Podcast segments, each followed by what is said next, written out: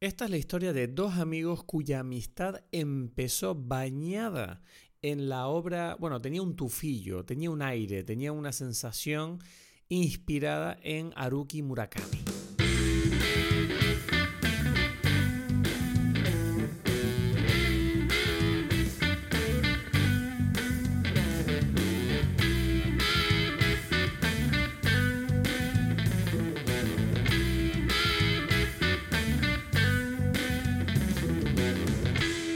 Hola a todos, bienvenidos a Dime Pelis. Mi nombre es Cristos Gacielo. Estoy aquí en Tenerife, listo como cada semana para hablar de una película con mi gran compañero Edgar Aponte, aquí desde Berlín. ¿Qué tal? Magnífico.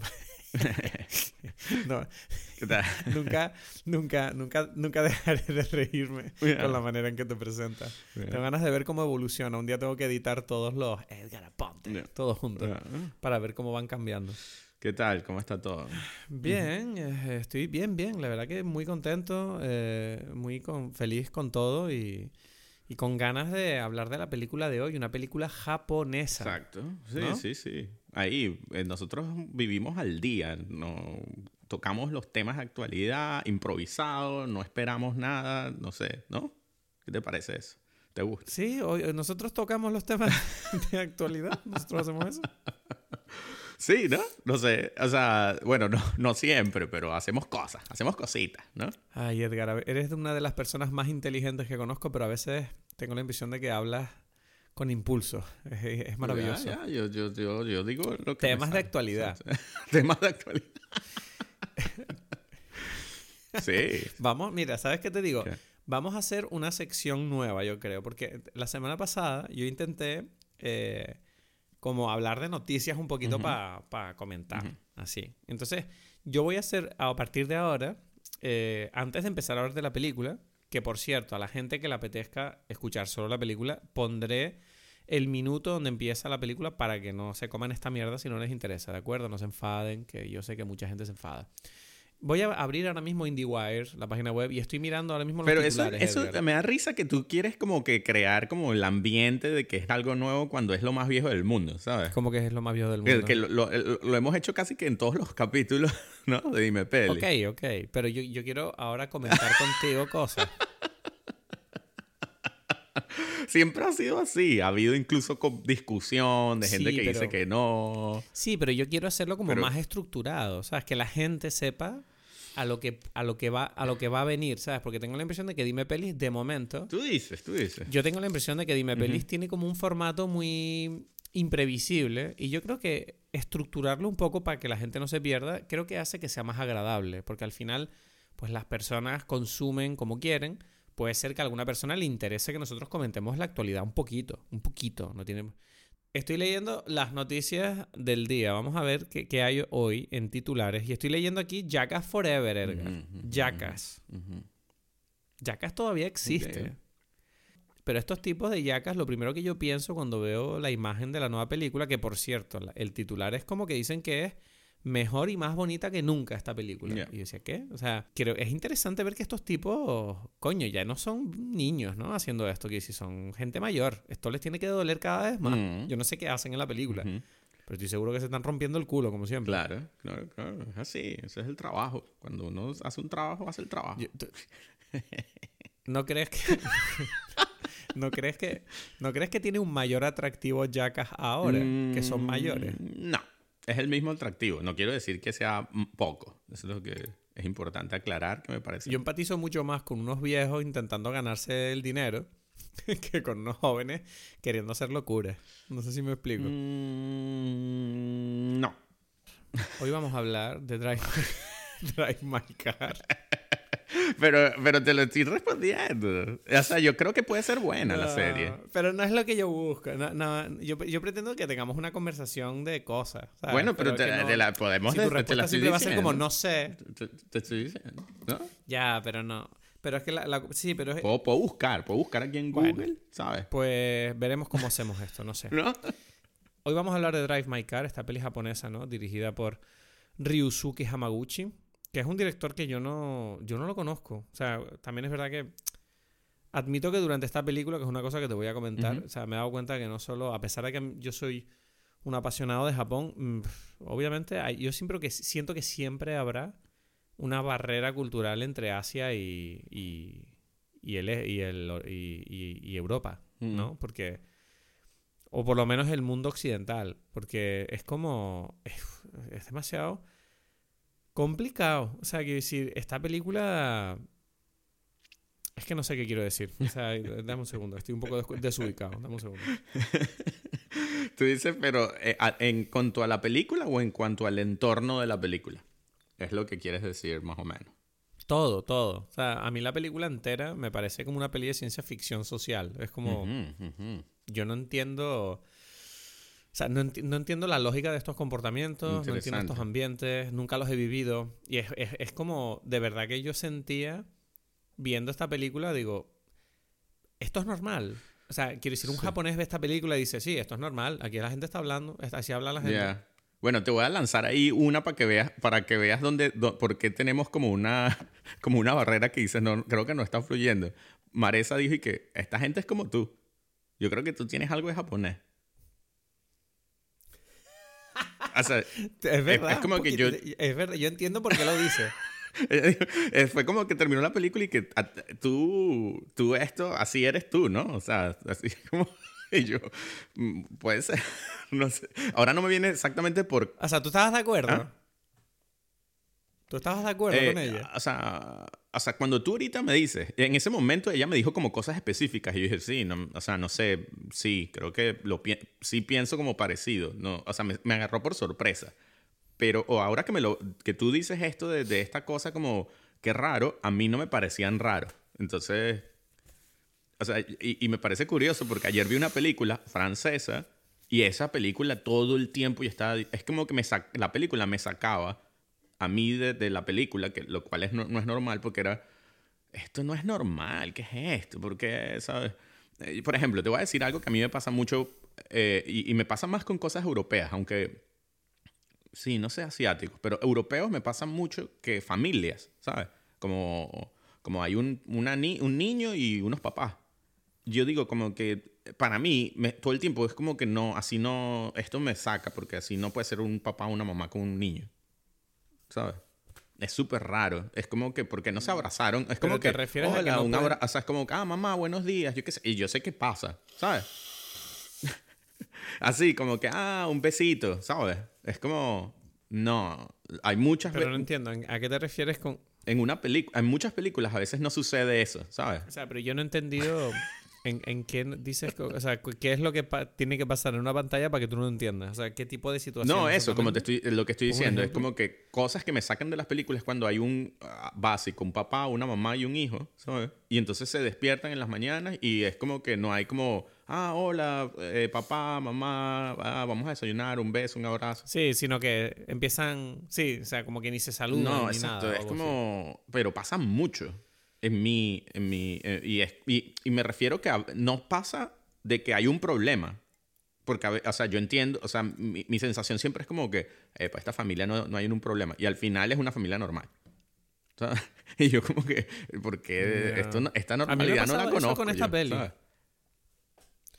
A mí me pasaba esto con esta peli, fíjate. Ya, con esta, pero esta película o sea, ahí el componente de lo que sucede no es un poquito especial. Entonces, por eso, o sea, no es... Pero es, especial pero es especial porque la historia es especial o es porque la cultura japonesa es especial? No, lo de la cultura no lo veo, o sea, para ver, quizás hay algo, quizás tendría algún momento donde la cultura es especial, porque no es que, no es que sea como una película que es universal, se siente como muy específico del sitio y, y hay casos, situaciones muy del sitio, pero pero en general me refiero como las situaciones que esta gente está viviendo, ¿sabes? Como que son... Eh, los personajes están viviendo situaciones, mm, sí, especiales, más o menos. Entonces, por eso yo puedo entender que actúen así, ¿no?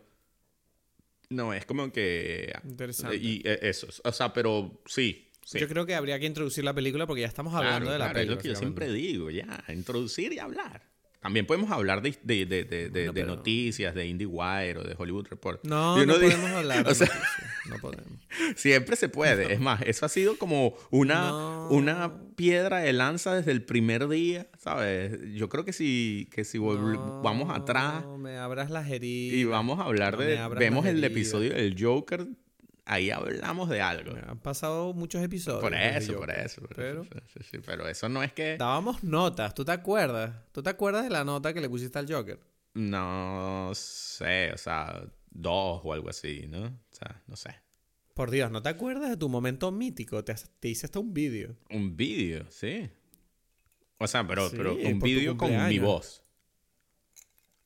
Y se- sí, le pusiste un 3. Bueno, eso. Que fue eso. como durante mucho tiempo un meme para mí. ¿sabes? Un 3. Mm, mm.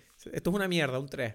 En ese Yo decía, estuve una- eh, lo- los seis primeros meses después de ese episodio, que Paulina cada vez que estábamos por la calle y veíamos algo que no nos gustaba, decíamos un 3. Bien, bien. O sea, yo, yo quiero decir que a pesar de que nosotros no hacemos más notas, quizás podemos empezar a, a introducir las notas no en los episodios, sino como lanzar que, el, que quizás un Dime Peli, eh, un, o sea, en Letterboxd, una lista de, de Dime Peli. Los dos estamos, ¿sabes?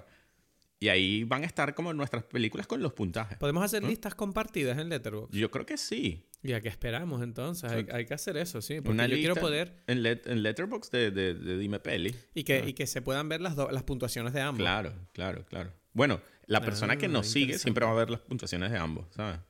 Nos tienen que seguir a los dos. Ya, bueno.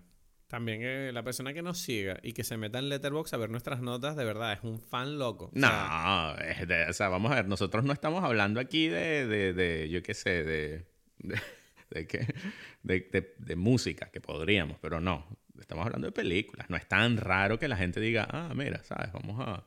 Yo tengo, por ejemplo, los... Pero los tú sabes- lo tengo, lo- yo soy, yo sigo a los, a los críticos de cine que a mí me gustan y veo, ah, mira las notas, mira lo que escriben, yo qué sé, tú escribes cosas. en Letterboxd. ¿sabes?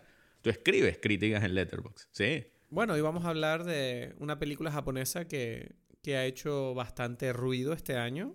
Eh, muchas personas la colocan entre las Por eso digo de actualidad, ¿no? Vale, me estás interrumpiendo. Muchas, eh, muchos críticos la sitúan entre las mejores películas del año y eh, creo que, si no me equivoco, es la película que se está presentando a los Oscar como mejor película extranjera por parte de Japón. Eh, el título de esta película es Drive My Car, está basada en un libro, en un libro de Haruki Murakami y está dirigida por Ryosuke Hamaguchi, un director del que me gustaría saber más para parecer una persona que, que va a hablar de esta figura, pero nos buscaremos la vida. Y la película trata de lo siguiente. Pese a no ser capaz de recuperarse de un drama personal, Yusuke Kafuku, actor y director de teatro, acepta montar la obra Tío Vania en un festival de Hiroshima. Allí conoce a Misaki, una joven reservada que le han asignado como chofer. A medida que pasan los trayectos, la sinceridad creciente de sus conversaciones les obliga a enfrentarse a su pasado. Bueno, te, te voy a hacer una- dos observacioncitas, ¿no? Una, bueno, no sé si es una o dos. Una es que, o sea, no es en un libro, bueno, es un, o sea, es un, es una, un cuento en realidad. Está basado en un cuento de, de Murakami. Y el cuento está, eh, en- forma parte de una colección que se llama Hombres sin Mujeres. Hombres sin mujeres. Sí, Ah. Ese es el título de la colección de cuentos en la que se encuentra eh, Drive My Car, o, o a mí me encanta como, como se llama en, en, en japonés, ¿no? Drive My Car. ¿Cómo se llama? Drive My Car. ¿En serio? Sí. Es que eso es lo bonito del japonés, ¿no? A ti te gusta mucho Japón y estas cosas. Y, y bueno, yo estudié japonés, ¿sabes? Es verdad que tú estudiaste japonés. ¿Cómo, cómo lo llevas? Sí. Bueno, yo tengo que, que- que- que retomarlo, porque después de, de ponerme a- con el alemán, claro, es como que mi cerebro no podía em, manejar esta información lingüística al mismo tiempo, ¿no? Entonces como que ocupó todo este espacio el alemán y no podía aprender otro idioma. Incluso el, el inglés empeoró, ¿sabes? Por mucho tiempo, hasta que volvió como a retomar un poco, por, porque es que es muy difícil, yo no sé, ¿sabes? Como aprender idiomas. Hombre, dímelo a mí que ahora mismo estoy aprendiendo polaco. Claro. Y, es intenso el tema. O sea, la verdad que me da rabia porque sobre todo al principio cuando estás aprendiendo idiomas es como tienes esos primeros momentos de aprendizaje exponencial de, uh, estoy diciendo cosas ya, pero de repente es como que llegas como a un techo muy rápido y ahora es como cruzar cada pequeño, hacer cada paso nuevo es muy difícil. Y... Pero bueno, estoy ilusionado, la verdad, de poder ya o sea, saber que estoy luchando para tener un cuarto idioma es como... Me hace como ilusión, en el fondo. Estas son de las cosas que yo, yo tengo la sensación de que si no fuese la película japonesa, no la hubieses visto. Te lo informo así. A ver, es verdad que el hecho de que sea japonesa ya automáticamente la hace más atractiva para mí. Pero también te digo que el cine japonés, que, que bueno, he visto bastante cine japonés, pero no me considero un como diría yo, un experto en el tema. La verdad que hay mucho cine en Japón, muchísimo. Y creo que me faltan muchas joyas por descubrir. Eh, entonces, claro, ¿qué pasa? Que mi experiencia con el cine japonés es que me encuentro películas, auténticos peliculones, pero también me como muchas mierdas. Y, y, cuando digo mierdas me refiero a que el estilo japonés, ya para empezar, eh, creo que es un cine que ya de forma natural es muy distinto a otros tipos de cine. Es decir, a los japoneses no les da miedo la contemplación en sus películas. Y, son películas que no tienen miedo a, respirar de una manera que yo creo que no respiran muchas otras, ¿no? O sea, sobre todo el cine occidental al que estamos acostumbrados, que es un cine que todo el rato intenta como mantener tu atención. Y yo siento que el cine japonés, en cambio, es un cine que muchas veces eh, asume que tú vas a prestar atención porque vas a ser respetuoso con la obra, ¿no? O sea, es como que ellos te van a contar mm. la historia y, no sienten la necesidad, entre comillas, de, entretenerte más allá de la honestidad de la, propia narración que tienes delante. Entonces, ya de por sí... es algo que también... perdón. Ya o sea, digo que creo que es como asiático, sí. Sí, el cine asiático en general es más o menos más así. Yo no sé si es culturalmente, claro, eh, hay, un, hay una diferencia, ¿no? Pero, pero claro, eso hace que, bueno, te enfrentas a esta película y obviamente tienes que cambiar un poco el chip, porque yo sé que si pongo una peli japonesa no, no va a ser gente hablando todo el rato, diciendo mil cosas y, siendo como, no sé, o sea, eh, muy expresivo. Entonces, eh, bueno, yo tengo que decir que Drive My Car ya para entrar en caliente, a mí me gusta como película, me gusta mucho, pero la experiencia viéndola para mí no fue la más apasionante. Y me jode que no lo sea, porque yo creo que en parte la culpa es mía. Em, ya, yo no, es que, es que por eso, yo no sé, a mí esta, em, yo cuando vi la película y te la comenté, es como que para mí formaba parte de estas películas que yo decía, bueno, se la voy a comentar a Cristo, pero, pero él no la va a ver ahora y no sé si la vea en algún momento y sería interesante, pero no sé eh, cómo... O sea, no, no, no voy a esperar que eso suceda, porque sí, ¿no? Y, y tampoco y ahora como que tampoco voy a ir yo a vendérsela. como, como em, y a mí esta película está probablemente dentro de mis favoritas de este año me, me, agarró por sorpresa porque también este director es, mm, o sea, es un director mm, que, no sé, es más o menos nuevo, ¿no? O sea, él tiene, o sea, en el sentido de que él tiene varias películas ya, pero desde hace, o sea, no, no tiene más de 10 años haciendo películas, ¿no? O sea, reciente, ¿no? Entonces, este... Eh, es curioso porque este año tiene dos películas que aparecen en casi todas las listas, ¿no? Y yo quería, antes de, poder hablar de esta, ver la otra también, para tener un poquito más de, no sé, de, opinión al respecto. La otra se llama Wheel of Fortune and Fantasy. Y mm, este, me sorprende que hayan estas dos, ¿no? Yo creo que fue por Corona que tuvo la oportunidad de sacar estas dos al mismo año. Pero bueno, nosotros aquí vamos rápido y vamos, como dije, al día. Entonces vimos la película y hablamos de ella. y de verdad, lo que digo, a mí me, me, me encantó. Y es, es, una película que, o sea, no sé, tengo que hablarlo para poder, es como, como pasó en el episodio este que, de, de Pig, ¿no? Que a mí me llamó la atención como... Eh, mientras iba hablando contigo, mejor me iba, o sea, mejor iba entendiendo la película, más me iba gustando, etcétera, etcétera. Yo siento que, espero que más o menos sea algo parecido. A mí me gustó mucho, me sorprendió, ¿no? Porque tampoco sabía mucho de qué esperar, ¿no? Eh, yo había leído que era una, basada en una historia de Murakami y a mí en general me gustan las, las historias o lo que he leído de Murakami, pero no me gustan mucho las películas basadas en, en, en, sus libros. No sé, no sé cómo llevas tú, o sea, si has leído algo de él o no. Murakami, yo lo único que intenté leer fue Sputnik, mi amor, y admito que lo dejé. O sea, fue como también es verdad que lo intenté leer en una época, creo que era cuando éramos a, cuando nos hicimos Es que te voy a decir que por un momento esto, esto no, o sea, hay como un tema de Murakami en, en nuestra historia de amistad, ¿no? ¿Eh? ¿Por qué? Porque nos salimos un momentito del episodio y te aviso de una cosa, es que a continuación Edgar nombra a mi exnovia en una anécdota de, porque él la conoció cuando nos conocimos, fue una época que yo estaba con otra chica, y entonces, claro, para no andar con movidas y respeto a la privacidad, he cambiado su nombre por Bulma, que es un personaje de la cultura popular japonesa de Dragon Ball, y, creo que encaja con el episodio, pero bueno, todas estas explicaciones simplemente para decirte que cuando digas Bulma, pues que no es que digamos Bulma, sino que simplemente era el nombre de mi exnovia, pero que lo hemos quitado por respeto a la privacidad, bueno, en fin, seguimos. Sí, o sea, yo, a mí se me había olvidado, pero ahorita que te lo estoy mencionando, es como, ya va, yo he hablado sobre Murakami con Cristo, pero no en serio sino porque, porque estaba... Eh, Bulma. Era como que sí me encanta. O sea, yo recuerdo que no sé qué libro yo había leído recientemente de Murakami. ¿Te acuerdas? Había, había, un tema de Murakami con ella, sí. De hecho, yo intenté leerme el libro por ella.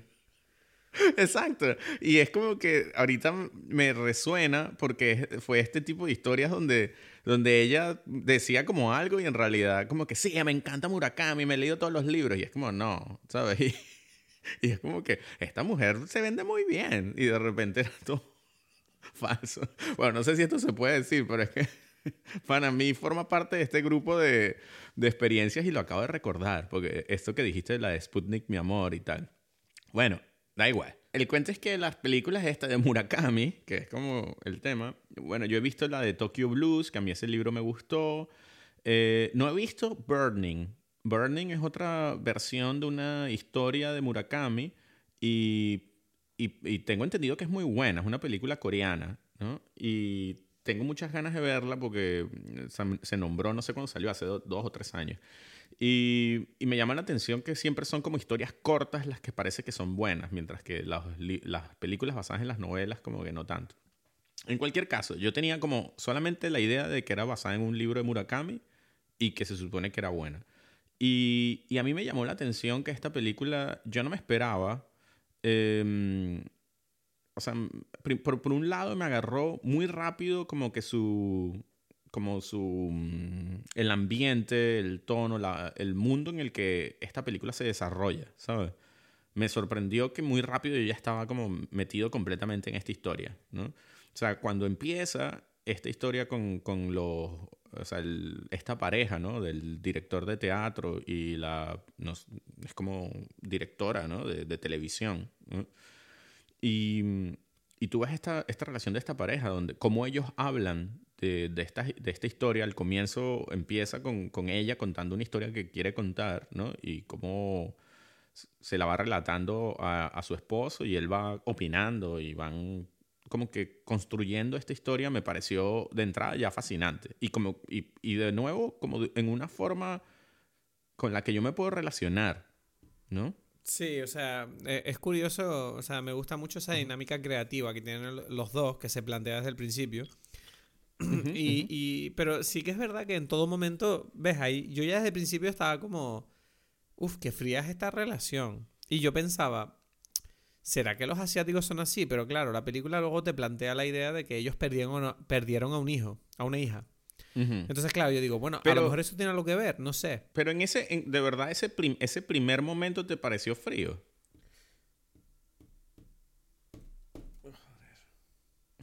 Silencio. No, o sea, no, es que no.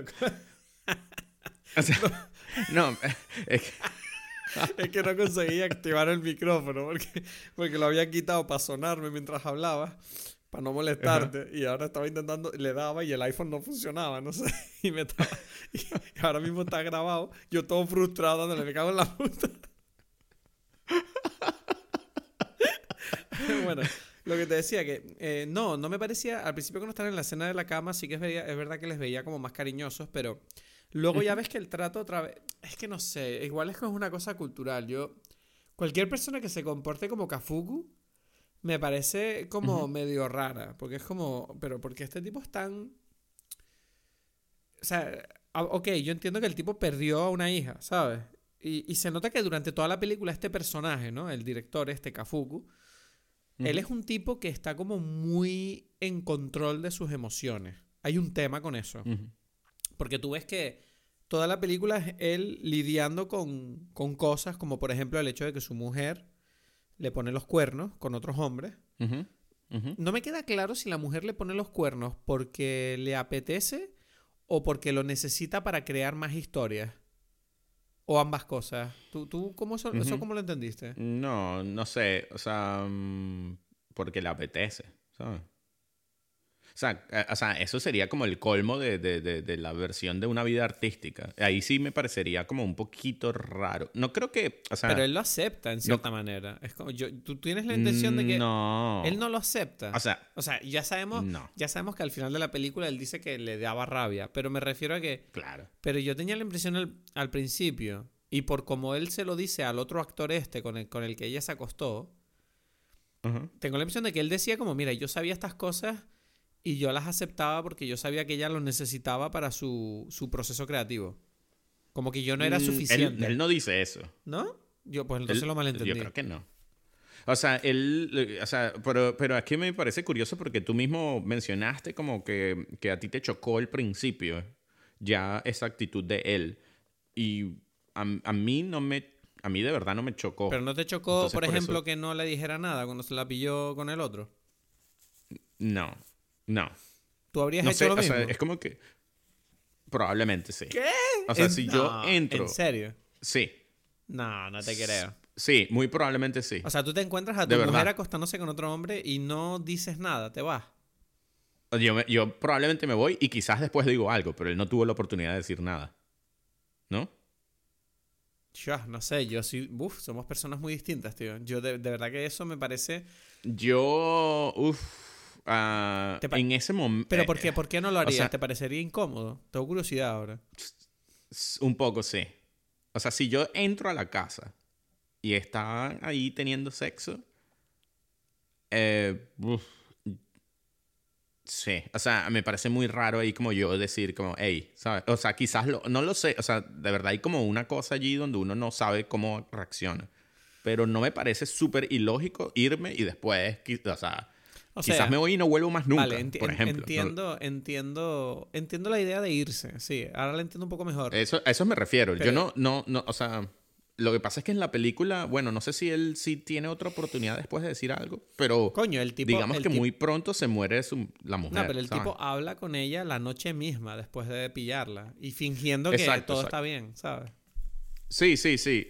No, o sea, no lo sé. Ahí hay como, como cosas que, o sea, no me parecen tan raras, quizás más raras que el mismo hecho de irse. Pero bueno, pero no sé. No, o sea, es lo que digo. No me parece imposible que eso, que haga algo así. ¿Sabes? Como que quizás digo como, ya, cuando vaya hablo, no sé. No ¿Entiendes lo que a quiero mí, decir? a mí- Como a que- mí sí me parece difícil, pero bueno, o sea, porque somos personas distintas, pues. Ya, ya, ya. Em, o sea, no me parece algo como que, que esto es de película solamente. Eso es lo que quiero decir. Ah, para mí, ves, a mí sí. O sea, eso, ves, ahí es donde... Yo, es, es curioso que digas eso, sí. No, o sea, no te hubieses imaginado como eso, como que hay personas en el mundo, más o menos, o sea, reales sea, que dicen, mira, No, no, o sea, Paulina, por ejemplo, me dice que ella sí que haría eso, pero Paulina sí me lo imagino. Pero quiere decir que un. No sé, o sea, como con, con lo orgullosos que somos los hombres.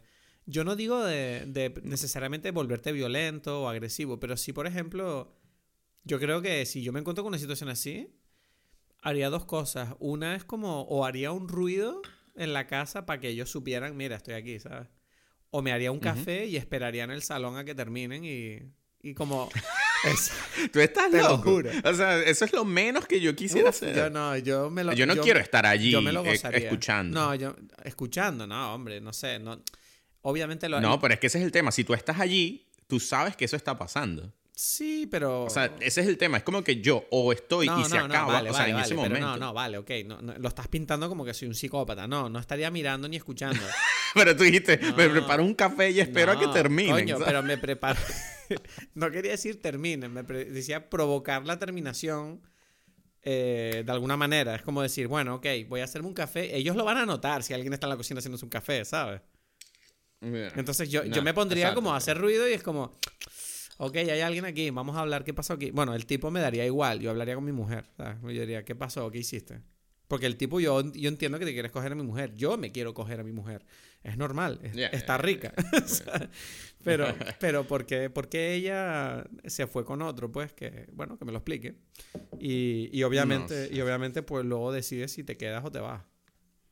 Que obviamente... Bueno, pero es curioso que estamos hablando solamente de, de- de la No, introducción no, estamos de la película. empezando, Edgar. Estamos empezando. Hay Por mucho eso, que por eso. hablar en esta película. Yo sé, yo sé, yo sé, pero lo que quiero decir es, ok, que me, es que eso es, me quería como a- a- aclarar que es interesante porque esto es lo que digo, ya dijimos la, la relación de ellos y que esto sucede y prácticamente la, después viene que, que ella se muere, ¿no? Sí, que por cierto, esa muerte a mí es una de las muertes que más me aterra de mi vida. Es decir, tanto para mí como para mi pareja. Es como que una persona muera de esa manera tan eh, inesperada y tan rápida. Es como... Bueno, de hecho, eh, tío, te puedo decir una cosa. Que me- bueno, que, joder, no se me había, o sea, no lo pensé hasta ahora. O sea, justo esta semana ha muerto un director de cine canario. Que se, bueno, su nombre era Roberto Pérez Toledo, era un, un director. Y justo, a- yo no me había enterado, pero él tuvo un derrame cerebral la, hace como unos días, no sé cuántos. Y al, al parecer falleció ayer, me parece. Hoy es, eh, hoy es eh, miércoles. Creo que falleció el lunes o el, ayer o antes de ayer, no lo sé. El tiempo es un poco raro para mí, pero ha fallecido ahora recientemente. Y bueno, desde aquí simplemente quería nombrarle a modo de despedida eh, y como homenaje, no sé, me, me- me da pena. Yo no le conocí. Había hablado con él un par de veces nada más por internet y, y tengo entendido que era una persona con mucho talento y un gran corazón. Así que desde aquí simplemente quería decir, bueno, que descansa en paz Roberto y, y mis sinceras condolencias a la familia y amigos que, bueno, entiendo que, que habrá sido un palo muy duro estos días. Y nada, que bueno, que la película para mí fue una coincidencia bastante macabra, ¿no? Cuando ocurre lo de la hemorragia porque me recordó a este hecho desafortunado. Es como una cosa que, ¿sabes? Es como que es muy difícil verla venir y siempre he pensado que, que ese tipo de cosas cuando las veo en películas siempre me recuerdan a, mira, sé agradecido por cada día que tienes y por cada día que compartes con la gente que quieres, porque, no sé, es Ujú. que, joder, o sea, te- es que es una mierda eso, de verdad, es una puta mierda. Y tú lo ves que, y tú lo ves que es una culpa que a él le persigue por el hecho de que él ese día volvió a casa tarde adrede porque esta tipa quería hablar con él y él tenía miedo de lo que le iba a decir. Sí, no quería tener la conversación, pues, ¿no? Pero tú crees, tú. ¿tú qué crees que, que le iba a decir la mujer? No sé, no sé.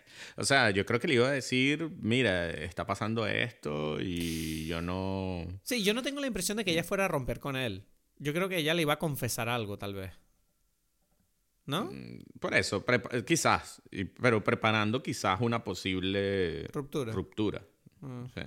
Sí, sí, sí. sí. Eh, a mí em, me parece interesante por lo que, que tú estás proponiendo con respecto a, a lo que significa una muerte así, ¿no? Porque, em, porque es algo que a mí no me da miedo, porque, o sea, pero yo entiendo por qué viene el miedo, y el miedo tiene que, mu- mucho que ver con, con cómo estás viviendo la vida, ¿no? Para, o sea, y como dices tú, eh, cuando dices de tendría algún tipo de remordimiento, ¿no? O sea, esta situación produce arrepentimientos, remordimientos o algo cuando algo sucede así, ¿no? Como que no tuve el tiempo de hacer algo que debería hacer, que es lo que, por eso, todo lo que mueve, bueno, no sé si todo, pero mucho de lo que mueve esta película está basado en que, eh, en que no hubo esa conversación, ¿no? Donde hay como algo que no, que no terminó Sí. de, de, de parte de este de Kafuku. Entonces, eso es importante y es algo que de verdad yo, yo intento como no, o sea, porque tú mencionaste esto como sensación personal, a mí me pasa que, que, sí, que yo también necesito como, como intentar vivir como al día en ese sentido, ¿no? Como que se acabó hoy y estoy bien con lo que pasó hoy, ¿sabes? Porque yo no sé qué va a pasar mañana. yo no, es algo curioso. No sé, es que tú dices eso y, y, yo me pasa, a mí me pasa lo contrario, tío. O sea, a mí esta película me removió cosas en ese sentido porque yo, por ejemplo, tengo la impresión de que soy, yo no sé si llamarme cobarde, pero tengo la impresión de que no hago muchas cosas que me gustaría hacer o porque me da miedo o porque o porque simplemente me da pereza. No sé cuál de las dos cosas. Creo que hay una mezcla, ¿no? y, y, no sé, y hay veces que digo, es que yo sé lo correcto, sé lo que tengo que hacer. Y es como que hay veces que sencillamente aún así no soy capaz de convencerme de hacer las cosas, ¿sabes? Y no sé. Sí, no es tan fácil, no es tan fácil en realidad, porque hay cosas que uno cree que quiere y no. Pero bueno, este es como... Eh, o sea, aquí, aquí te lo digo, no, no me da miedo admitir que mm, yo creo que no estoy viviendo mi vida al, al máximo. O sea, no estoy dando todo lo que tengo que dar. Ya, pero es que yo no sé quién lo hace, en realidad, ¿no? O sea, es como que uno, es como lo, a lo más que uno puede, no sé, aspirar es como a intentarlo. Pero yo no creo que sea una cuestión de hacerlo o no hacerlo. Yo creo que es más de creer que lo estás haciendo. Y yo... Por eso, de intentarlo. Sí. No es, o sea, no, no existe una versión de, de, de, como que lo estoy haciendo o no, como dices tú, sino de, bueno, yo estoy haciendo todo lo posible, estoy haciendo el intento para que eso sea así, pero no, no sé si, si, de verdad es así o no. Pues Yo, yo creo que no estoy haciendo todo lo posible para... el intento ni siquiera, no, O sea, sí, bueno, no sé, o es un intento de mierda, pues. Hay muchos intentos que son de mierda. No, pero, por ejemplo, este tipo... pero no hablemos de mí, que me, estamos redirigiendo. Volvamos a la película, entonces. No, no, por eso, pero quiero decir, porque, porque aquí pasan, o sea, mm, es que esto es como el, el núcleo, creo yo, de la película. Porque, o sea, porque pasan dos cosas, ¿no? Y por eso aquí en pasa esto, él entierra a su mujer y aparecen los títulos de crédito. ¿no? Eso, Me, eso, me pareció, o sea, dije, ¿what? O sea, claro, es como que. Yo ya iba a pararme allí, a apagar la película y ya dije, esta película terminó aquí y es excelente. No, pero porque la película es como que te está diciendo, como, bueno, eso que acabas de ver es la introducción a todo lo que te quiero contar, ¿no? o sea, es como, tú pensabas. Ya, ya, ya, lo que digo, de verdad, yo, yo casi me detengo allí a aplaudir y decir, ah, me da igual, porque ya contaste todo en solamente la introducción al tema, ¿sabes? O sea, tú pensabas que vas a entrar ya al tercer acto y es como, no, estás en el primero todavía, acabas de terminar el primero, o sea, olvídate. Esta película dura tres horas. Yo no sabía, quiero decirte una cosa, yo cuando empecé a verla, yo no sabía que la película duraba tres horas. Yo pensaba que era una peli normal. Y menos mal que no lo sabía. Porque yo creo que ves, ves la importancia de entrar en una película sin sabiendo lo menos posible. Porque si yo hubiera sabido que la peli duraba tres horas, creo que mi experiencia viéndola habría sido todo el rato de, uff, todavía me queda un buen rato aquí. Y es como, no. O sea, si, si la ves sin saber, yo pensaba que todo el rato la película se podía acabar en cualquier momento. Y veía, yo, esto sigue, esto sigue, esto sigue, yo, yo. ¿Y cuántas cosas me está contando? Hostia, ahora ha surgido otro puto problema. ¿Cuándo coño se resuelve esto? ¿Sabes? Es como, wow. O sea, muchas cosas. Y, y, pero, pero, pero, o sea, a mí se me pasó, o sea, lo no, no, no se hace larga, no se hace larga.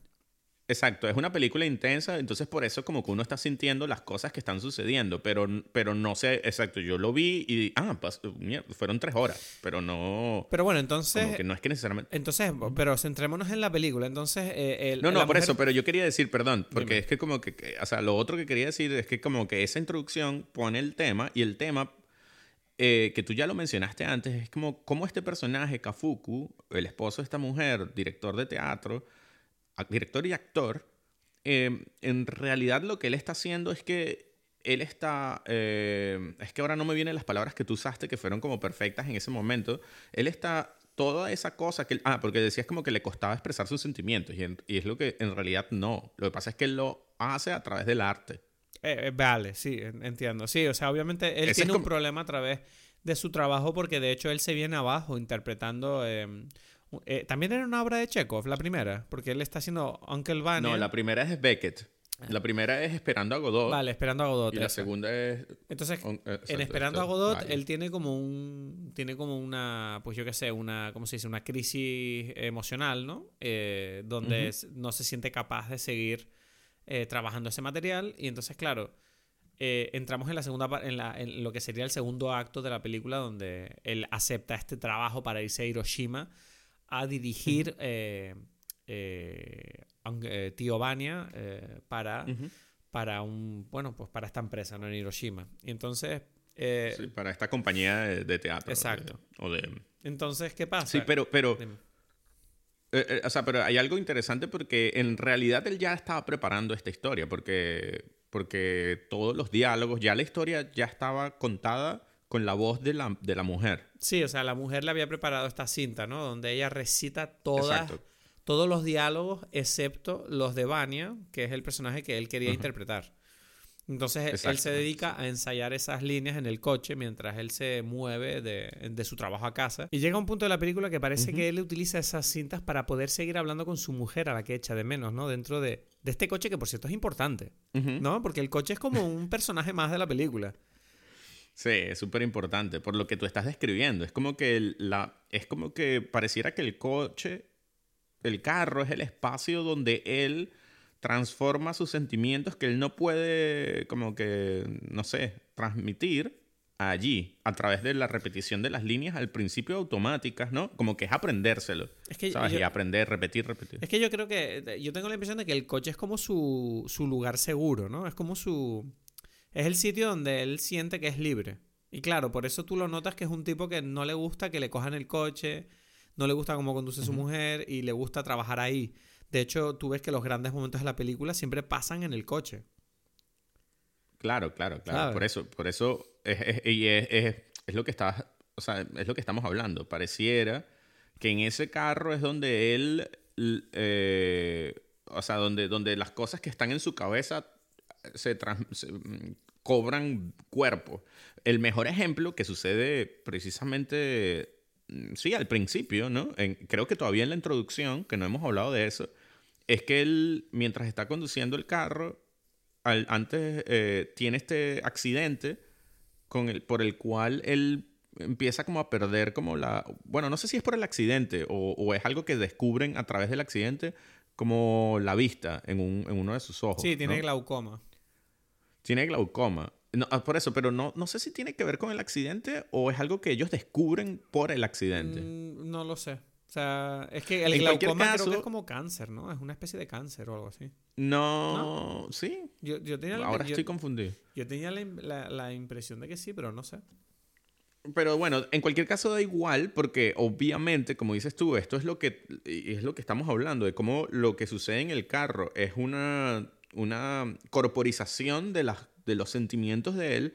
Es que como que este glaucoma lo que hace es que lo va dejando ciego precisamente porque es como que eso de no querer ver porque él vio a la mujer teniendo sexo ahí con este tipo en su casa, ¿sabes? Entonces es como que él no quiere ver eso. Ajá. Y, es, y, y entonces ese es el, eh, o sea, el, el carro como que hace, hace corpóreo esta, sens- esta cosa que tiene él en su cabeza, ¿sabes? Hmm. O sea, Es como que la, ese, es, lo, es lo que estamos hablando, como el carro es súper importante. Y este es el, el, quizás el momento más importante del carro, como todo sucede, todo lo más importante sucede allí. Y esto es la cosa donde él como que, mira, tú no quieres ver esto, ¿sabes? ajá. Puede ser, ¿no? Sí, o sea, es como una señal, una cicatriz, de alguna manera. Sí, sí, es como que, mira, a ti esto tú no lo querías ver y tu, tu cuerpo, si tú no lo, o sea, si tú no lo expresas, porque no lo estás expresando, tu cuerpo va a reaccionar. Y la forma en que reaccionó es, mira, voy a cegarme, ¿sabes? Prefiero yo hacerlo. Si tú no lo vas a hacer, ¿sabes? Yo lo hago por ti. Wow, no lo había pensado eso. Muy profundo, Edgar. No, no, pero, pero, Pero, pero eso está ahí, sea, ahí, a la vista. vale, pero entonces, eh, bueno, el, el hecho es que, claro, cuando él se, se va a, hacer, a dirigir esta obra a Hiroshima, que por cierto, Hiroshima me pareció preciosa eh, cuando la vi en la película. Tengo demasiadas ganas de visitarla. O sea, tenemos que ir a Hiroshima, tú y yo. Sí. Claro, Vente a claro. Japón. Yo Bueno, este- estoy mirando para irme a Japón este año. Tienes que venir conmigo, Edgar. Vénganse. Bien, bien. Bueno, entonces. Que, le hemos dicho. Le hemos dicho ya también en Dime Pelis varias pero veces. sí, pero es que yo te noto como siempre diciendo, bueno, es que no sé, no, es que no, no, tienes que, quiero la emoción del sí, vamos a ir todos aquí. Bueno, bueno. que mm, lo que te decía, entonces él está en Hiroshima y tal, Y eh, cuando él me pareció interesante que otro de los detalles de la película es el hecho de que él supuestamente este director tiene como una, una técnica de, de, preparación que es como poco habitual, ¿no? De alguna manera. Es como que él tiene una tiene esta forma de desarrollar todo lo que sería la, la preparación para la obra eh, que empieza con el casting, ¿no? Con, donde se presenta este hombre que es el que se acostó con su mujer, que él sepa el único que él sabe. Se, supone que hubo más, pero bueno, él conoce a este tipo. Claro. Este es el que estaba en la casa, pues. Pero, pero una pregunta, pero em, ¿a qué te refieres con que, con que su forma de preparación es especial? Pues, no, bueno, una de las cosas de la película es que los actores están confusos porque lo único que hacen es recitar el texto una y otra vez sin actuar. Mm, pero eso, eso se, se, estila mucho. No lo sé, yo no soy actor de teatro, pero los, los propios actores en la película están diciendo, bueno, pero ya, porque estamos recitando el texto sin emoción todo el rato y es como, bueno, vamos a hacer, es como que el tipo lo hace, no sé si es que lo hace o es poco habitual o lo hace más de lo que se suele hacer, pues. Claro, es que yo siento que lo más, o sea, y ahí viene algo muy, o sea, que clave, ¿no? Y que es básico para entender también todo como que la, el, no sé, el mundo de esta película es que este, que es un director, actor, la forma en que, o sea, que lo que tiene de él de especial, en sus obras, es que están interpretadas por actores de distintos idiomas. Ah, esa es otra, sí. Entonces, claro, eso, eso, eso sí es algo que es como especial porque, porque ellos no se entienden bien. O sea, ellos, ellos están como que, ellos aprenden a escuchar y por eso en realidad sí tiene sentido, o sea, algo que incluso muchos lo, o sea, hay como esta técnica, ahora no, no recuerdo cuál de los de, las, de los métodos famosos, Stanislavski, ¿no? Por ejemplo, cuando el tío Vania, la primera interpretación de, de, de, Chekhov era, o sea, fue dirigida por Stanislavski, que es uno de los, no sé, de, estos directores famosos por haber creado el método de actuación. Pero hay otro método de actuación que ahora no me viene, ah, me hubiese gustado como que haber leído esto, pero bueno, nosotros somos así, ahí, ¿sabes? Improvisando. Eh, en, el que, en el que precisamente la idea es repetición, repetición hasta que las palabras pareciera que no tienen sentido. Hay como que esta, esta escuela de actuación que repiten simplemente la misma palabra, como agua, sí, agua, ah, agua. Eso, Es, eso es, yo te lo digo. El nombre de ese profesor es, eh, es con M eh, Ma, Ma, Meisner. Ajá, eso, eso. Sanford Meisner, creo que es. Exacto. Bueno, da igual. Eh, él, este, entonces, em, precisamente la historia es que lo de la repetir las frases quizás forma parte de, de esta de esta con intentar como que mm, quizás para los actores es difícil porque Kafuku como ya dijimos él no tiene o sea, eh, eh, la forma siempre de conectar con las, con las emociones es a través de esta de la obra de arte. Entonces es como que él le cuesta sacarlo, la emoción de una. Y tú ves que él está repitiendo las, las oraciones, simplemente las está repitiendo en el carro y ya, ¿no? Sí. Y eso es genial para mí porque de repente como que uno está escuchando como las, las ideas de la, de la frase y, pareciera que las ideas en sí mismas ya tienen como una emoción, ¿sabes? Que no está contaminada por, por en principio, por, por, la actuación en sí o la forma. Es como que tú ya estás escuchando, es la idea. Sí. Y, y, claro, e, eso quizás después en el entorno de, de, del, del, ¿cómo se dice? Del, del teatro, del, de la obra de arte que, que, está representada en el teatro, no sé, cobran como otra dimensión. ¿No? No sé, aquí, no sé, no tengo ni puta idea yo de interpretación. o sea, que intento aportar a esta conversación, pero aquí me está sacando muy de mi zona. O sea, cualquier cosa que yo diga ahora mismo sería eh, estúpida. O sea, sí. No, pero no, pero bueno, pero, pero intentando, o sea, pero en general lo que, lo que sí está claro es que la película está diciendo, bueno, este personaje él está utilizando su arte para de alguna forma hacer las paces con estas heridas o no sé, o hacer algo, ¿no? Curarse estas heridas o al menos, no sé, intentar sobrevivir, ¿no? Sí, o sea, yo creo que él, bueno, no, yo la impresión que lo que está haciendo Kafuku es tapar su dolor con trabajo, ¿no? Básicamente. O sea, ¿no? O sea, O sea, pero no es, no es solamente, no es taparlo, porque, porque, la, porque tanto la obra, o sea, como, como, como su, toda su energía no está desviada, o sea, no es que la obra no tiene nada que ver con su historia, Sí. ¿sabes? Y, y, y, y bueno, y esto lo hace más, más claro el hecho, como dijiste tú, que el amante de ella es uno de los actores. Y no solamente uno de los actores, sino que él quiere que sea el papel que él interpretaba originalmente, Sí, que, que- él debería interpretar. ¿Tú por qué crees que él, él decide hacer eso? A mí me... me- porque Paulina... La sensación que yo tuve al principio es que el tipo quería joderle. Pero luego te das cuenta de que Kafuku está por encima de eso. Eh, eh, mm, yo no sé si está por encima. Yo creo que sí empieza un poquito a joder, pero yo creo que, que tiene mucho de, mm, de, de esto de, de- Es su forma de traer sus emociones y poder entenderlas mejor en, en la O vida sea, ¿tú, tú real. crees que él está es lidiando con el problema del, del, sí, del es- es engaño como que- en- dentro del trabajo? Ah, sí. Vale. Es todo y es como que por eso está allí. Es como que, ok, ahora voy a lidiar con esta situación. Si no se lo dije en persona, en su momento, ¿sabes? Como dices tú, si yo no me quedé para, para decir, hey, ¿qué están haciendo? Ajá. Sino que me fui, ahora tengo la oportunidad de hacerlo, pero lo voy a hacer en mi mundo, ¿sabes? En mi contexto. Ajá. Entonces, yo sí creo que al principio es una, un poquito como joder, ¿sabes? Porque, porque sí está claro que no es el actor más indicado para ese papel, o sea, como que la gente se lo pregunta, es como que, pero ya va, estás un poquito eh, saliéndote de las normas. Y claro, él se da el lujo porque él es el director y el, no sé, el, la estrella del asunto Ajá. que dice, no, pero lo voy a hacer igual así, ¿no? Entonces todo el mundo se lo acepta y es porque él está, o sea, es una mezcla entre me voy a vengar, pero además voy a tener que enfrentarme a esta situación. Ok. De, y es como una mezcla de como que, ¿cómo, cómo sería si él toma mi lugar? Porque ese, es- eso es lo que, en principio eso es lo que él está proponiendo. Es como que, ok, lo voy a poner a él en mi lugar y a ver qué sucede con eso, ¿no? Ya, no sé. está- uf, no sé, es muy intenso ese tema, yo creo. Porque.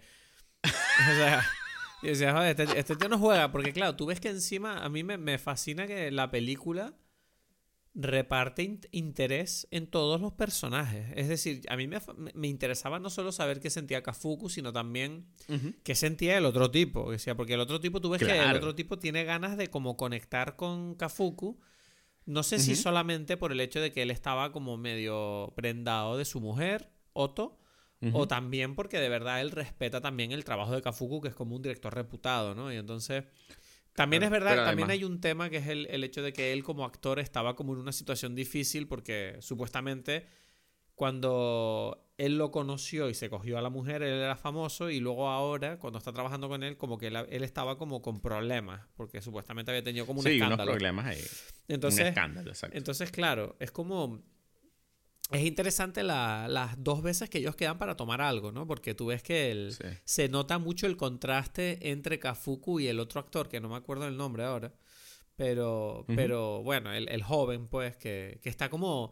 eh, le pasa todo el rato que él, él lleva mal lo que es el ser famoso de alguna manera, ya sea por el escándalo o por ser actor. Y es como que. Pero también lleva mal, lleva mal que él sabe, o sea, él tiene una culpa. Y que tiene una culpa, o sea, él tiene como este problema de que él está enamor, estaba enamorado de esta mujer. Así ¿no? es, o sea, ¿tú crees que Que era era la- amor de verdad o no era simplemente un... Mm, ahí como, o sea, era más que simplemente sexo, porque cuando ellos hablan ahí, Ajá. eh, hay como más. O sea, hay un momento que es, que es increíble todo lo que, o sea, él tenía una relación con ella. Sí, porque es verdad que él le, con- le contó una historia que el otro no sabía.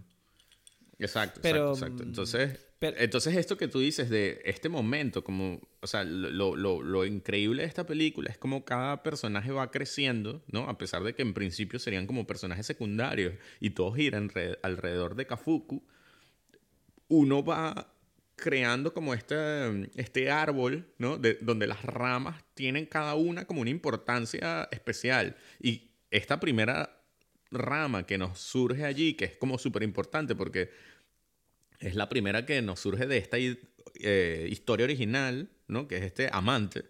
es súper importante y, es como, y uno no está fuera de, de, de, entenderlo, no está viendo todo desde el punto de vista de él. Pero de, a mí lo que me, me- refiero de Kafuku. Pero a mí lo que me parece interesante de la dinámica de los dos es que se, se refuerza mucho la idea de que Kafuku es de verdad un hombre como... No, no por madurez, pero simplemente por personalidad, ¿no? Como con un control de las emociones mucho mayor que el otro, que es como que cada vez que tiene un problema parecía que explota, ¿sabes? Es como... Y al mismo tiempo ellos mismos lo hablan, ¿no? Con el tema este del sexo, de, de, de, bueno, Kafuku es un tipo leal a su mujer, fiel, que él solo quería amar a una mujer y el otro está como todo el rato diciéndole como, bueno, pero hay que cogerse todo lo que se mueva, ¿no? Hay que divertirse porque la vida es corta. Sí. Y el otro está como, no. Entonces hay esa dualidad, ¿no? Que se está como luchando entre ellos, que de hecho se representa muy bien en el hecho de que él se empieza a coger una de las actrices de la obra. Exacto. Y Sí, entonces tú ves que a Kafuku eso no le gusta mucho. No, Pero, no, exacto. no. pero claro, entonces, Porque- pero ¿qué significa esto? Sí. Porque claro, yo estoy describiéndote lo que yo veía, pero tampoco tengo muy claro qué me está diciendo la película en ese detalle. O sea, ¿tú Mm, crees que es una que no sé, representación? ¿Tú crees que es más bien, tú crees que es, es una, es como una muestra de- del, del odio que puede sentir Kafuku por esta persona pensando qué coño veía mi mujer en este tipo? Porque son dos personas muy mm, no. distintas. Y si tú me dices que ella tuvo una relación con el otro, yo entendería que Kafuku le joda, ¿sabes? Dice, pero coño, es que este tipo de verdad, o sea, no es... O sea, ¿por qué, qué veía Otto en él, ¿sabes? Para decirle una historia que yo no sepa. No sé si me explico.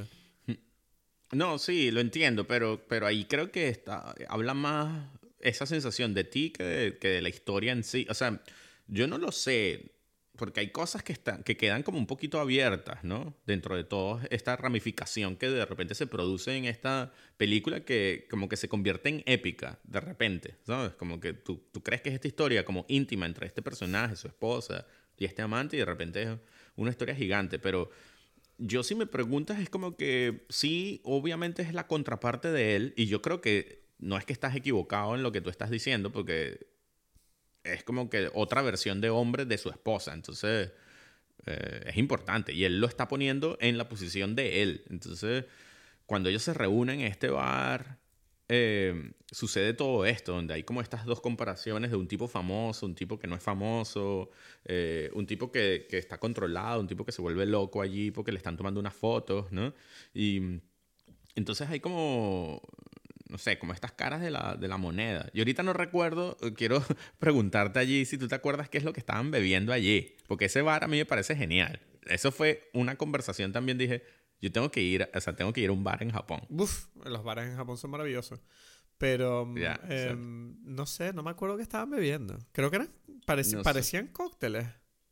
Creo que eran whisky. No, yo creo que era, yo creo que tú, o sea, tú, tú- como tú siempre te tomas lo mismo y, y yo también en esta cosa, es como que yo, eh, tú ya sabes qué es lo que yo me estoy tomando probablemente. Eh, pues no lo sé, puede ser... O sea, a ver, si me tengo que fiar de la película, tengo que admitir que no me acuerdo bien que bebían. Tengo la sensación de que era un whisky. Ahora, Exacto, o Si no es un exacto, whisky- y es como que algo que ah, es un whisky. Es un whisky, es un whisky japonés. No, y es un whisky ¿sabes? y es un Suntory, ¿no?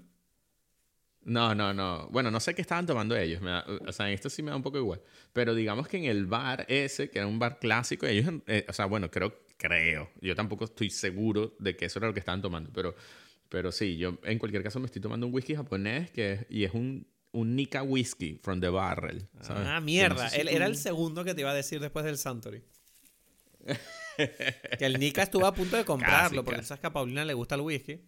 Y yo le dije, bueno, pues vamos a pillar un whisky japonés entonces, porque los whisky japoneses han cogido fama. Y tú, y tú me habías dicho el, Son Nika from the Barrel, sí. Y estoy ahí como, bueno, eh, pensaba decirte ese después del Suntory, que sepas que lo tenía cerca. Bueno, bien, bien, bien. Pero bueno, entonces, este, pasando el tema del cóctel, que igual estoy disfrutando mucho porque esta es una película que necesita un whisky, creo yo, ¿sabes? es que, que esta ramificación pasa por el amante y es algo que, que yo creo que no está claro, es lo que yo venía diciendo, yo creo que, que Kafuku es un, como artista que es y que la película lo presenta como tal, él está utilizando estas cosas sin un plan específico al principio, él simplemente los está poniendo en, en el entorno con el cual él es capaz de trabajar, ¿no? que en este caso es el teatro, para poder lidiar con sus emociones a través de los personajes, los actores, el texto y todo lo que eso implica, ¿no? Mm. Y, y claro, a eso se suma algo que es muy importante y por eso la película se llama Drive My Car, que es esta, este, el persona, la, Misaki. la conductora. Misaki. Exacto. La conductora que le propone la compañía de teatro de Hiroshima como, como su conductora oficial por, por, por un lado el problema que él tiene con el glaucoma y por un tema del seguro, ¿no? De decir, mira, tú no puedes estar conduciendo. Entonces es como que... eh, lo cual hace, es súper importante, porque este es un factor externo completamente, o sea, como él dice, él va metiendo a todo lo que él le interesa en la obra de teatro, pero por primera vez esto es algo que es externo a él, Mm. que él no tiene ningún control sobre, sobre el, o sea, él no metió en su mundo, especialmente en su fuero más interno, que es el carro, donde él hace esta transformación de sus emociones a, a la mun- al mundo artístico de esta persona que en principio él no sabe qué es, ni cómo es, ni qué no sé, no sabe si puede confiar en ella. eh, eh, es, algo como. Es una intromisión al más alto nivel. Sí. ¿sabes? Y yo creo que esto es como que el, el núcleo de la película está precisamente en esto, ¿no? En que no todo está sobre el bajo su control. Sí, pero además, no, porque... porque- no, solamente, o sea, quitando el hecho de que sea el, el- que no esté bajo su control, yo creo que Misaki se convierte en la llave de Yusuke enfrentarse a, a, a sí mismo, porque por mucho que ya, eh, Takatsuki, que es el otro actor que se acostó con su mujer, Takatsuki es más como un... Koji, Koji, ¿no? Koji, No, no me acuerdo si era el primero, pero sé que se llamaba Takatsuki. Entonces, eh, el tipo este eh, es como. El, el- es como él, él es como una memoria del pasado que le, que le persigue para tener que lidiar con el asunto. Pero la solución la obtiene de Misaki, ¿sabes? Y. Y, y, y- Sí, que- Sí. y, y claro, pe- ¿Qué pero- ibas a decir tú? no, y decía que la, la obtiene de ella porque de alguna forma siento que ella es como esa eh, posibilidad de abstraerse un poco del problema y verlo desde fuera, porque esta tipa también le Claro. cuenta eh, sus mierdas, es decir, sus problemas que ella ha Claro, tenido, claro. ¿sabes? Y entonces eso le permite sí, a él sí. dejar de pensar en sí mismo durante un segundo y darse cuenta de que, de que su, ¿sabes? De que su mundo puede, puede entenderse mejor si tú separas un poco más las emociones, que es una cosa que él lleva haciendo toda la película. Sí, pero eh, yo no sé, es que no, no creo que el tema sea separarlas, sino como que él, él, él quiere lidiar con todas ellas en, en, su, en su mundo, donde él tiene control. Entonces es curioso porque precisamente la simbología eh, es bastante redonda cuando tú te das cuenta de que, claro, si él no puede conducir su carro, eso es como un ejemplo clásico de alguien que no tiene el control Claro. de lo que él está haciendo. Entonces lo hace otra persona impuesta de la nada, ¿no? Mm. Entonces él por un, por un momento, y él se niega, o sea, no es algo que él acepta inmediatamente, porque, porque él dice, no, es que aquí es donde yo puedo recitar mis líneas. Entonces es eso, es donde él puede construir su historia. Y de repente hay una persona que va a estar allí viendo cómo él la construye. Es como que en su, en su momento más íntimo, ¿no?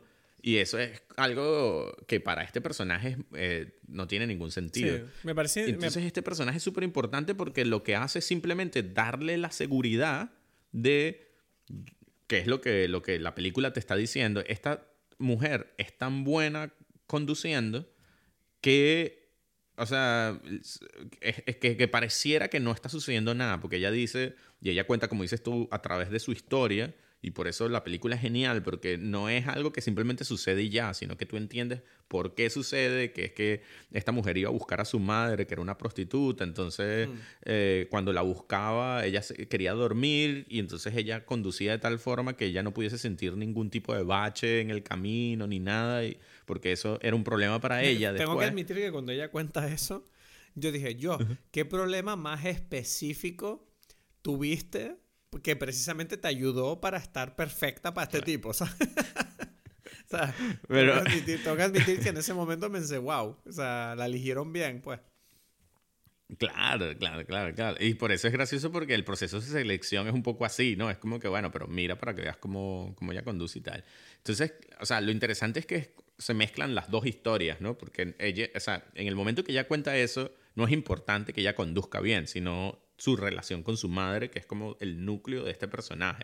Y entonces eso produce toda una ramificación, de nuevo, que, em, que, le da una dimensión especial a... Eh, ¿Cómo es que se llama ella? A, Misaki. Eh, a Misaki. Entonces, eso es lo... O sea, cómo, cómo la película va construyendo estas ramas que, que forman parte de un, de un tronco en el que está basado todo, es, para mí es genial. O sea, a mí lo que me parece, o sea, ya entrando en la tercera parte de la película, pues, que es como, tú lo ves que él está lidiando con todo este tema, ¿no? Donde él descubre que, se, que, mm, ¿cómo se dice? Que Takatsuki le revela como que, mira, esta mujer, tu mujer era alguien más. O sea, él le revela que él, que él sabía lo de Takatsuki con ella y al mismo tiempo Takatsuki le dice, mira, pero no fue solo sexo, ¿sabes? Esta mujer a mí me importaba también, a pesar de que yo sea un niñato comparado contigo. Entonces, claro, ¿qué pasa? Que lo interesante de cuando él se enfrenta a todo esto es como que, bueno, aparte del hecho de que arrestan a Takatsuki, porque obviamente si tú no controlas tus emociones en la película, en la vida te pasan cosas, pues resulta que él, le dicen que él tiene que, que sustituirle, ¿no? Y eso para él es un tema. O sea, es como, yo tengo que subirme al escenario e interpretar al personaje otra vez. Y es como que él dice que les pide tiempo y entonces él habla con Misaki y le pregunta que, le pide que, le lleve a un sitio importante para ella. Y ella, ella le lleva a la casa eh, donde murió la madre. Y, en cierta manera tengo la impresión de... Un terremoto, eh, ¿no? Bueno, era como un, sí, un, un, deslizamiento de tierra. Un deslave.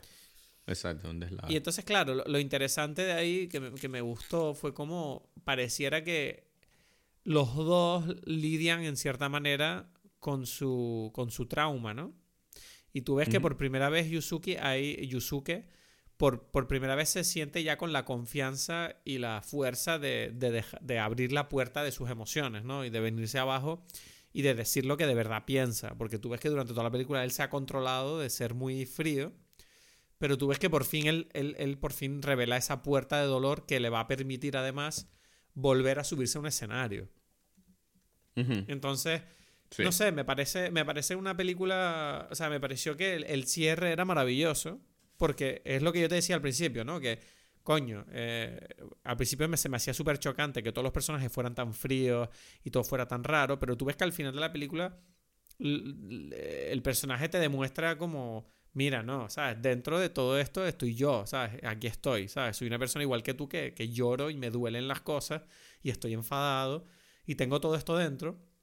Y yo siento que es como, no sé, es como muy intenso el, el, contexto de este dolor. O sea, todo lo que rodea a, a, a Kafuku, tanto como artista como persona, siento que, no sé, la película está como muy bien montada, pero no sé, o sea, yo no, entiendo a quién cojones se le ocurre.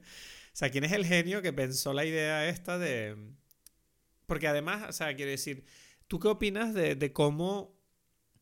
¿Qué, ¿Qué significado tiene el hecho de que él quiera hacer obras multilingüales? Porque Paulina, lo estuve hablando con ella y ella decía que era como, claro, es que las personas no hace falta las palabras para entender las emociones.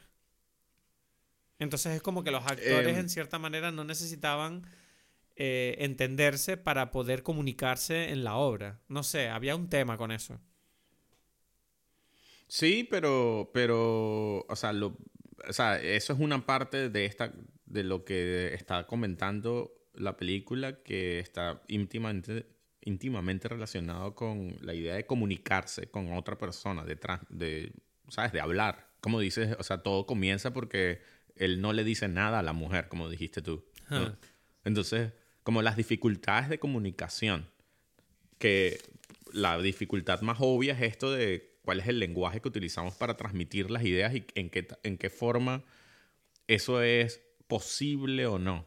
Hmm. Eso, eh, por ejemplo, eso es algo que a mí me fascina porque yo siempre, y, eso es como que para mí la base del arte. Yo recuerdo que yo siempre he comentado, no sé, bueno, quizás contigo también, esto de, de que para mí eh, transmitir una idea, decirte, mira, lo que yo estoy pensando, y nosotros como amigos hemos tenido millones de conversaciones, ¿no? Sí. En la que no siempre yo estoy sintiendo y como teníamos al principio como que algo no está fluyendo, decías tú. Sí. Y es porque no, es muy complicado. Es muy complicado incluso al nivel de personas. O sea, esto es como que nosotros hemos hablado de todos los temas posibles y sin embargo hay veces en las que pareciera que estamos hablando otro idioma. Y incluso al principio de la conversación tú dijiste como que para mí lo curioso es que la cultura es totalmente distinta y para mí era como curiosamente parecida, ¿no? Y no es la primera vez que a mí me pasa algo con, con, con algo japonés en ese sentido, donde yo siento de verdad que es como que esa es mi familia. ¿no? De verdad. Wow. De verdad, de verdad. Es que, sí, Eh, o por sea, por ejemplo- ejemplo, es que a mí, a mí me encanta nuestra amistad porque la realidad es que tú y yo somos personas extremadamente distintas. Y aún así Ujú. hemos encontrado la manera de, no sé, de conectar tanto. No sé, es- me parece interesante. Claro. Siempre me pareció súper interesante eso porque yo siento que tú y yo aprendemos mucho el uno del otro por el hecho de que tenemos eh, aptitudes y personalidades tan distintas.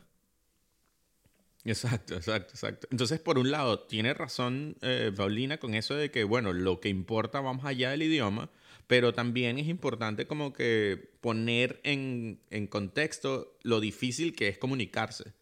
Entonces es como, eso está ahí en la película.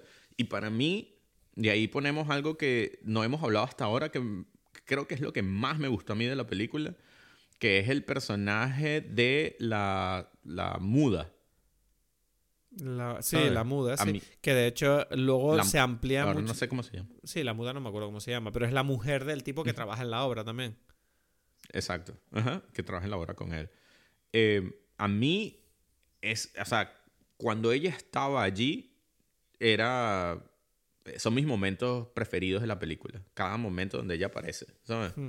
O sea, y eso, cuando ella hace, interpreta al personaje, no sé cuál es el personaje que ella interpreta ahora, pero, o sea, cuando ella, tú ves eh, haciendo su rol, que es algo que también es como inusual, ¿no? Poner como una muda en todo esto, eh, pareciera que, que todas las emociones de la, de, la, de la obra de teatro tienen como más poder, ¿sabes? Hmm. Porque pareciera que ella está como saltándose el tema de eso, ¿no? Y es lo del... ah, ah, y estas cosas, ¿sabes? Es como... Yo, yo allí estaba... No sé, era como en éxtasis, ¿sabes?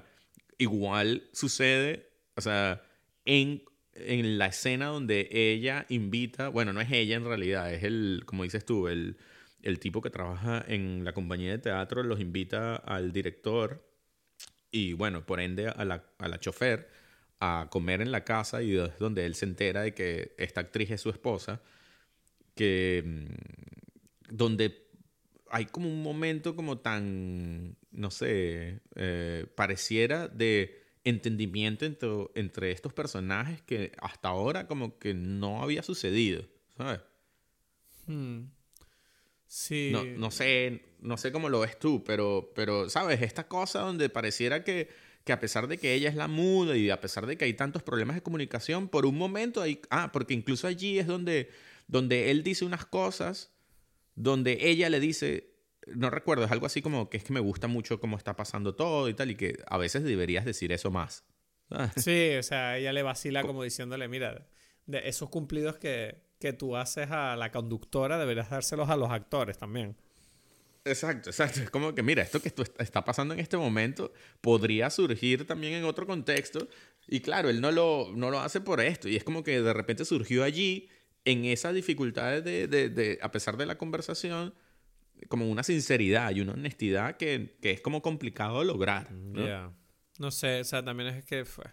A mí me recuerda mucho el tema de, de los. Es que, es que el mundo de los actores me echa mucho para atrás. Y cuando veo esta película, todo el rato, todo el rato me estaba yo como medio cringe, como medio, uff, no sé. Yo, yo sé que no, nunca podré ser un gran actor. O sea.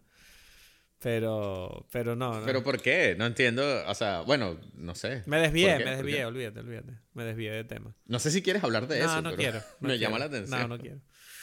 Pero. mm, nada, no sé, en fin, que, que no sé, que es una película que me gusta mucho por, por cómo es capaz de, de destapar mucho más de lo que parece al principio de la película, ¿no? Como que, no sé, es un...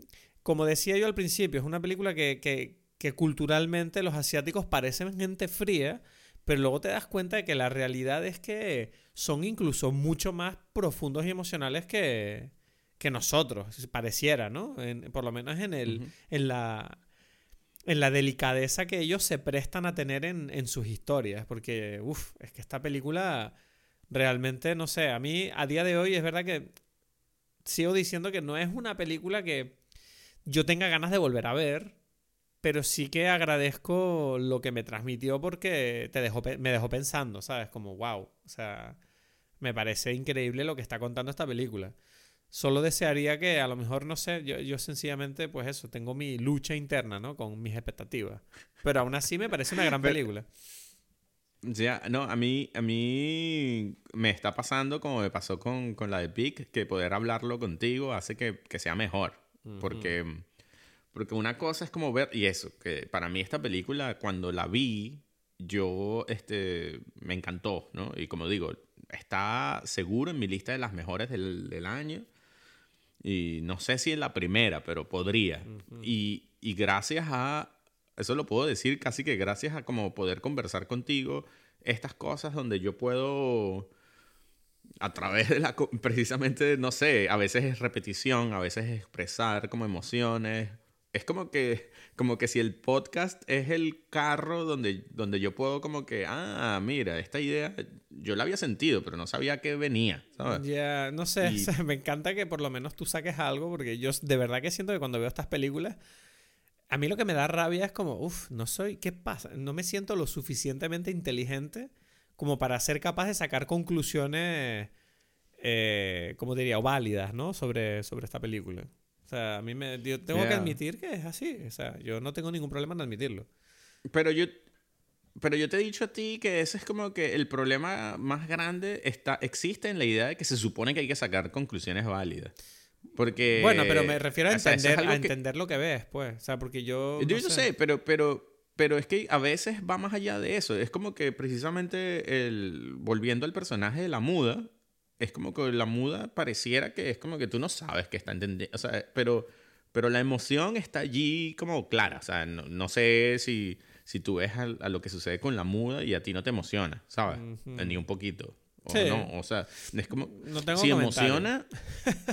no tengo un comentario sobre Te da igual. No sé, no, no, no, no, no tengo una respuesta concreta. Pero bueno, si no es la muda, es algo, ¿sabes? Es como que puede ser el, el, amante, ¿sabes? Que como que, yo qué sé, que, el, que le tomen fotos es una molestia. O puede ser eh, la, la, la, chofer que, tuvo esta vida horrible y que ya no prefiere no, no visitar su casa. Es como que hay algún momento ¿sabes? Porque si no, no tiene ningún sentido que te guste, ¿sabes? Porque tampoco es que te gusta porque, porque hay que decir que te gusta, ¿sabes? Es como que, que, que tú sientes, en el que tú sientes una emoción determinada. Y eso lo es todo en realidad. Lo que pasa es que, claro, a nosotros nos ayuda poder hablarlo porque, porque gracias a la conversación, como digo, como que estas emociones parecieran encontrar un asidero, em, no sé, teórico, lo que tú quieras, ¿sabes? Pero ¿Tú sabes? ¿O no? Tú sabes, una, una, de las cosas que esta película me hizo, ¿sabes qué fue? Em, tú sabes todo este tema, ¿no? Que tenemos tú y yo de ser como medio hipsters con lo retro, ¿no? De los vinilos y todo lo demás. Cuando yo veía el coche de este tipo, yo no paraba de pensar como, uff, que ganas, o sea, me entraron como ganas de, uff, yo también quiero un coche viejo que solo tenga cinta no, que no tenga yo que enchufar ningún móvil para escuchar música. Cintas, así, venga, te preparas las cintas y esto es lo que hay, no hay ah, más. Sí, sí. O sea, bueno, no sé, o sea, me, da un poco igual, pero bueno, cada quien con sus cosas. Perfecto, no te preocupes. O sea, entiendo por qué lo dices, ¿no? No, no, no te preocupes, yo especialmente, ah, eh, no, no, no, pero es que están volviendo la, los, los, cassettes también, ¿no? Sí, bueno, yo te iba a decir, el tema de los cassettes, ¿qué? ¿Hay que coleccionar cassettes también o no? Porque a mí me, entraron ganas viendo esta película, te digo. ¿Sí? Sí. Porque, ¿sabes qué pasa? que hay una tienda cerca de. Hay una tienda cerca de mi casa que vende cassettes y vende cassettes de todo tipo. Es como incluso discos nuevos que salieron ahora en cassette, ¿sabes? Sí, sí, ya y, los hay. y- ya y los me hay. parece, y me parece demasiado exótico. Comprarte, yo qué sé, el nuevo disco de The Weeknd en cassette es como demasiado perfecto. O sea, no sé. O sea, no sé por qué. Tiene un atractivo muy grande para mí, ¿sabes? No sé. Es raro. Pero lo bueno. sé, lo sé. Eh, O sea, lo entiendo, lo entiendo. Eh, puede, puede ser, ¿por qué no? ¿Sabes? Es Mm. como que todo. ¿no? O sea, para mí el mundo es como el mundo físico tiene una importancia. Sí, ¿no? Sea, tú y yo lo hemos hablado eso, que... Bueno, yo estoy obsesionado con los vinilos ahora y le estaba diciendo a Paulina, porque de, de hecho tuve una conversación sobre ese tema esta mañana, porque eh, yo le decía, bueno, es que he encontrado este disco eh, de esta artista, pero, pero es como una edición especial y es como que me apetece tenerla y tal, y ella me dice, pero es que a mí todo eso de ediciones especiales me parece mierda de marketing que te quieren cobrar más simplemente por tonterías. Y yo decía... Sí, puede que lo sea, pero es que me, me hace feliz. Puede serlo. Pero me hace feliz. Claro, porque ahí viene el tema. Hay, hay, hay- o sea, todo es que eh, a mí me fascina y es algo que lo hemos tocado en algún momento y creo que no sé si tiene que ver con esta película, pero igual lo estamos hablando. Es que todo es capaz de ser corrompible, Sí. ¿no? Todo, todo, todo se puede corromper. O sea, la- eh, o sea, uno puede decir, no, pero esto es eso, como que el físico es, es- es genial, hasta que no lo es porque se corrompe, porque es como una desvalorización. O sea, es como valorar algo que no es lo más importante, ¿no? Por ejemplo. Y eso, como que cosas, ediciones especiales, eh, por supuesto que puede ocasionar algo que, que en el que solamente, ¿sabes? Agarrar, ganar dinero con eso y ya. Pero, pero uno creo que es, que es capaz de verlo, ¿sabes? Es como que los sistemas todos se corrompen. La democracia, la religión, ¿sabes? Todo, es, todo se corrompe, ¿sabes? Independientemente de lo buena que es su idea. ¿no? Bueno, en todo caso. Por ejemplo, Dime. pero quiero decir, porque ya, ya, ya que dijiste, yo quiero decir que, que, eh, yo te comenté que estoy fascinado con el, con el disco, bueno, no es el último, pero es el penúltimo de King Gizzard and the Li- Lizard Wizard, ¿no? Que- Bueno, lo, lo que- tengo que, que la escuchar. portada- Yo ya tengo que escucharlo. O sea, no sé qué coño Tienes que escucharlo porque la portada de este disco es este estereograma, autoestereograma, ¿sabes? Que tú con, Sí. moviendo tus ojos puedes hacer que sea 3D. Y, y me pareció muy curioso y solamente lo quiero decir porque estamos hablando de esto, que, mi, que una compañera nunca había visto algo así. Nunca. No, porque ella me dice, pero quizás es que tú eres tan viejo que tú sabes eso. Y yo, ¿en serio tú nunca habías visto esto? Porque esto fue famoso, no sé, en los 90, ¿sabes? Ajá. Pero ¿cuál, Y es, ella como que ¿cuál es no. el disco que tú escuchaste? Butterfly 3000. Exacto. Ese es el de. Vale. No, no Butterfly. no, eh, no el 3001, que ese es 3001. remix. Ese es remix. Exacto. Lo vi exacto. enseguida. Vale. Ese, ese fue el que compré, ese es el que tengo y tengo la cosa y bueno, intentando ver eso, es algo muy físico, ¿sabes? Hmm. Bueno, pues lo voy a escuchar, tío. Para que, para que no te. Bueno, es- escúchalo. Bueno, yo tengo una recomendación. Pero entonces, entonces, pero para ver, quiero preguntarte algo. O sea, después de esta conversación de Drive My Car, ¿la película para ti tiene un valor mayor, menor, igual? Igual. ¿Cómo lo ves? Igual, Distinto. Bien, un buen valor. Es una película, una gran película. Yo se la recomiendo a Pero todo la el mundo. conversación no produjo nada. Porque nosotros somos análogos Mm, no, no, solamente en los em, discos, sino en las conversaciones. No, esta vez yo tengo que admitir que mi opinión es la misma cuando empecé que cuando acabé.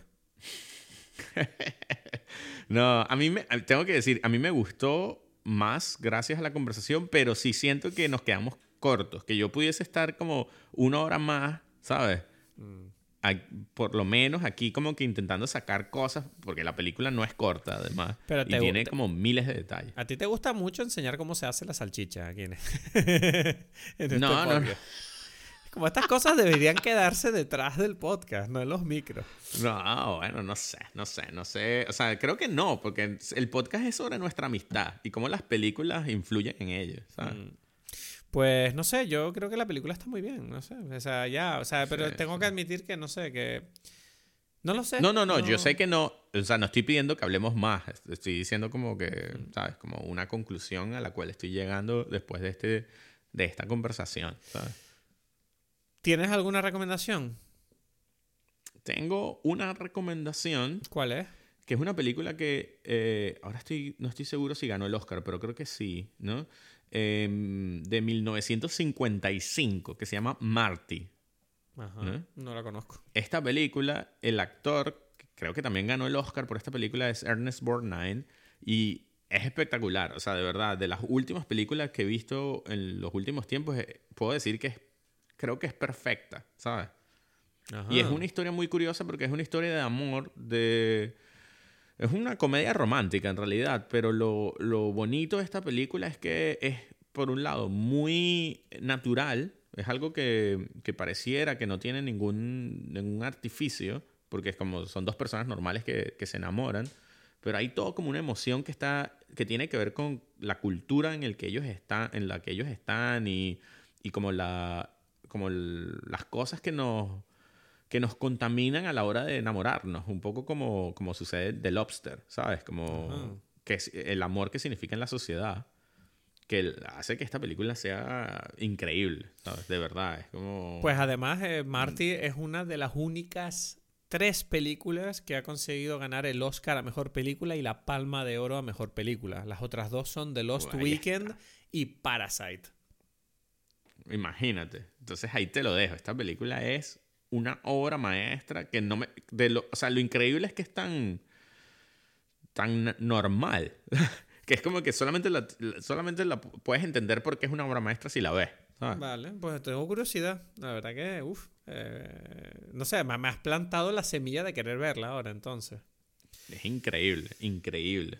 Es como de las mejores películas que he visto en los últimos por lo menos dos años. Genial. A lo que va de pandemia, vamos a ponerlo así. No, yo, mi recomendación no es tan intensa como la tuya, pero la voy a recomendar igualmente, que es una pero intensa, esta es una película suave. No, me refiero a intensa el amor que tú sientes por esta película. Ah, ok, ok, ok. Eh, nada, yo, eh, yo he visto esta semana eh, Love and Death de Woody Allen. Y es una de, las películas de él que más me gustan. ¿En serio? Sí. Yo le tengo mucho cariño a esa película, no sé por qué. O sea, sé que no es de las mejores de su filmografía. ¿Cómo es que la llaman en España? Porque en España es un nombre ah, súper raro. En España, en España se llama La Última Noche. La Última Noche de Boris Grushenko. ok. Entonces, no sé, yo no sé, eh, no quiero decir nada de la película. Es una película eh, ambientada en la Rusia de principios de siglo. Eh, tiene una comedia, para mi gusto, muy refinada, que además es una película de 1978, que cuando la veo digo, mierda, no me puedo 75, ¿no? No, 75. Creo que es del 78, pero ahora mismo me estás planteando la duda. Bueno, Igual es 75, a ver, mira, lo vamos a te lo digo ahora. Igual, No, no, ahora ya me enfadé, ¿no? ¿Te, quieres poner gilipollas? Nos ponemos gilipollas, venga. A ver, Love and Death Movie, ¿dónde está? Ah, no es 75, tenías razón. ¿Estás contento? Vale, me equivoqué. You were right, I was wrong. Vale, entonces. Me gusta mucho esta película eh, y véanla. Sí, sí, sí. A mí lo que más me gusta de esta película es que el tipo tiene su pedazo de tierra. llevamos, llevamos 67 episodios, Edgar. Tenemos que llegar a los 100. Ok, vamos a llegar, seguro. Vamos a ello. No, no, te preocupes, que vamos a llegar. Venga, nos vemos la semana que viene. Dale. Muchas gracias por acompañarnos una semana más hablando de cine aquí en Dime Pelis. Espero que te haya gustado. Recuerda que puedes donar a nuestro PayPal para ayudarnos con los gastos del servidor en el link de nuestra video en Instagram arroba Dime Pelis. Y te esperamos la semana que viene para seguir hablando de cine y disfrutando de la vida aquí en Dime Pelis.